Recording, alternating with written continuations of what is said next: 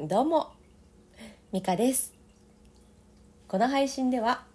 ポンコツママの失敗と挑戦から得た育児のヒントをお届けしています。ツイッターではボイトレ情報の発信もしております。私ボイストレーナーだったりします。えボイトレ気になるなという方、えチェックしに来てもらえたら嬉しいです。さて、今日はごさいの娘に泣きながら訴えられた言葉があって、あってこうね、もう刺さりに刺さったんですね。で、えーとまあ、それを通じてね、まあ、叱るとか怒るとか伝えるとか、まあ、そういったところのお話をねしていこうかななんて思っております。え先日、まあ、事の発端というかね、うん、娘が泣いて私にこう刺さる言葉を言ったんだけれど、実際は娘は関係なかったりして、私と息子のやり取りだったんですね。で、まあすごい小さなことだったんですけれど、きっかけがね、すっごい小さなきっかけからわーっとなって、で私がちょっとまあ怒ってしまったんです、うん、あ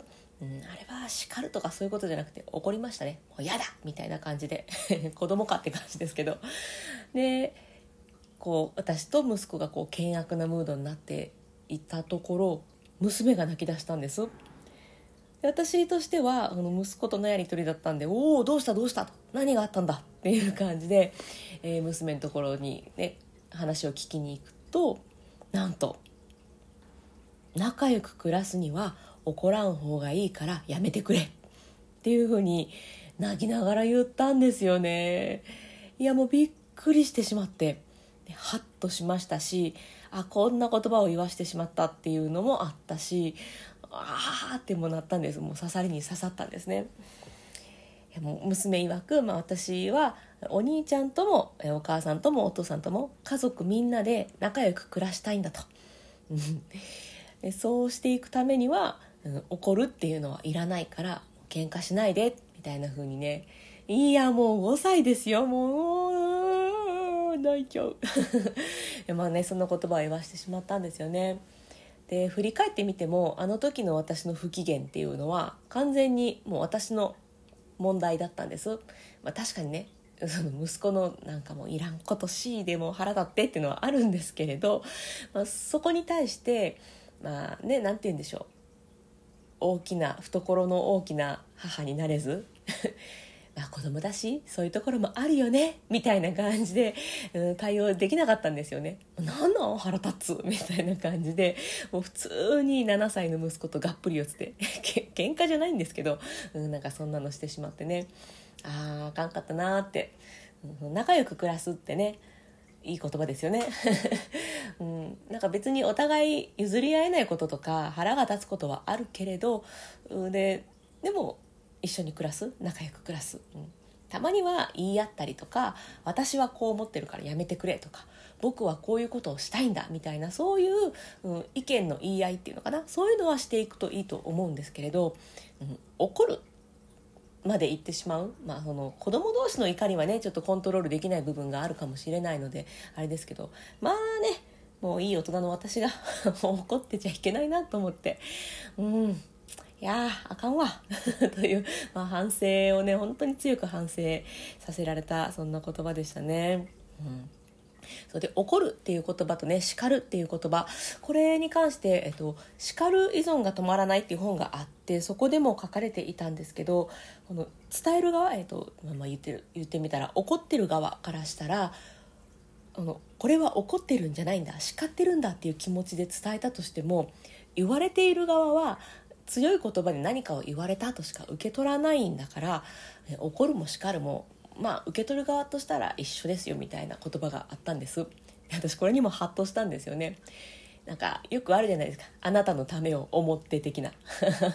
あれってあの、あなたそう思ってるかもしれないんですけど、こっちの受け取り方としては別に関係ありませんよみたいなのありませんあれと全く一緒じゃんと思って、